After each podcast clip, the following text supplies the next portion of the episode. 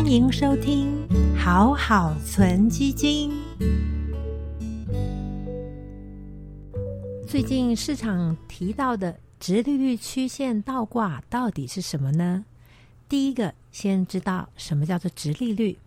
直利率可以把它想成买到债券持有到到期之后可以得到的年报酬率。举例来说，如果你买了是票面利率一百元的债券，持有可能七年或一定的年限到期之后可以领回一百，但是这个投资期间每年都可以拿到百分之十的报酬，所以它的值利率就是百分之十。第二个观念是，如果有人愿意用更高的溢价来跟你买你手上的一百元面额，他愿意用一百一十元来买，那么值利率就会下降，因为对他而言，他买了这个债券到期还是只拿到一百块，但是他是用一百一十元来买的，所以如果当债券的价格上涨，值利率就会下降，这是第二个概念。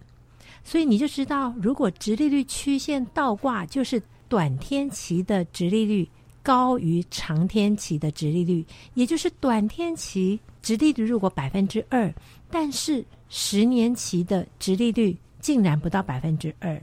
那其实正常的状况，如果短天期投资两年。到期直利率百分之二的话，让你投资十年，你应该会期望拿到更高的报酬才对。但是，一旦如果十年公债直利率不到百分之二，也显示市场预估未来比较中长期可能没有别的更好的投资可以赚超过年报酬率百分之二的工具，他才愿意去买入十年公债到期值利率只有百分之二。这样子的工具，所以以往而言，如果直利率曲线倒挂，也就是长天期的债券报酬率还比短天期的来的更低，这个状况有显示，可能未来一段时间美国经济会陷入衰退。所以这个就是为什么当直率曲线倒挂了，新闻出来之后呢，通常股价会出现震荡的一个原因。那么接下来就来谈，到底直率曲线倒挂是不是经济马上就要衰退呢？其实根据统计，并不是马上就衰退，也不代表一定会衰退。如果把二零一九年以前的状况来做一个统计，事实上，如果是两年期跟十年期直利率曲线倒挂，其实发生过五次。平均是二十二个月后出现经济衰退，而美国股市呢，在直率曲线倒挂之后，半年跟一年平均涨幅百分之四跟百分之十一。不过呢，其实这五次当中有两次六个月的报酬率是负的，有一次一年的报酬是负的，也就是确实直率曲线倒挂之后呢，确实有经济衰退的可能，而股市有时候也会提前反。反应。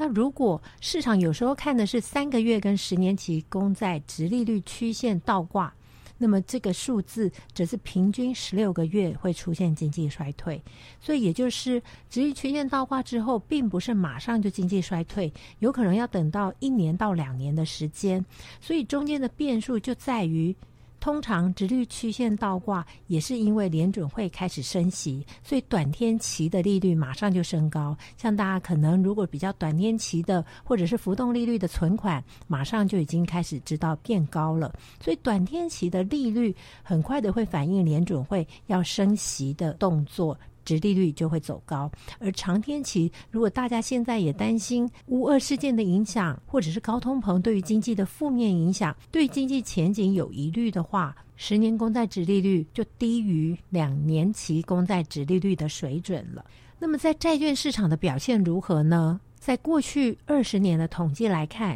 直利率曲线倒挂之后的半年跟一年债券的报酬率是以美国的复合债指数，还有美国房地产金利妹表现是最好的。在直利率曲线倒挂之后的半年跟一年，大约有百分之二到百分之五左右的一个报酬。不过以今年的状况来看，美国的各项经济指标还算是属于经济扩张，至少今年还不用担心景气衰退。所以还是建议采取股债兼备的资产配置。只不过股票可能不能像以往只买单一科技股啦，或者是黄金、能源，或者是一些个股波动比较高的。那你其实今年就要留意到底它的获利展望如何。所以今年就适合。也要纳入一些价值型的投资策略，包括像是公用事业，或者是基础建设，或者是名称叫做价值型股，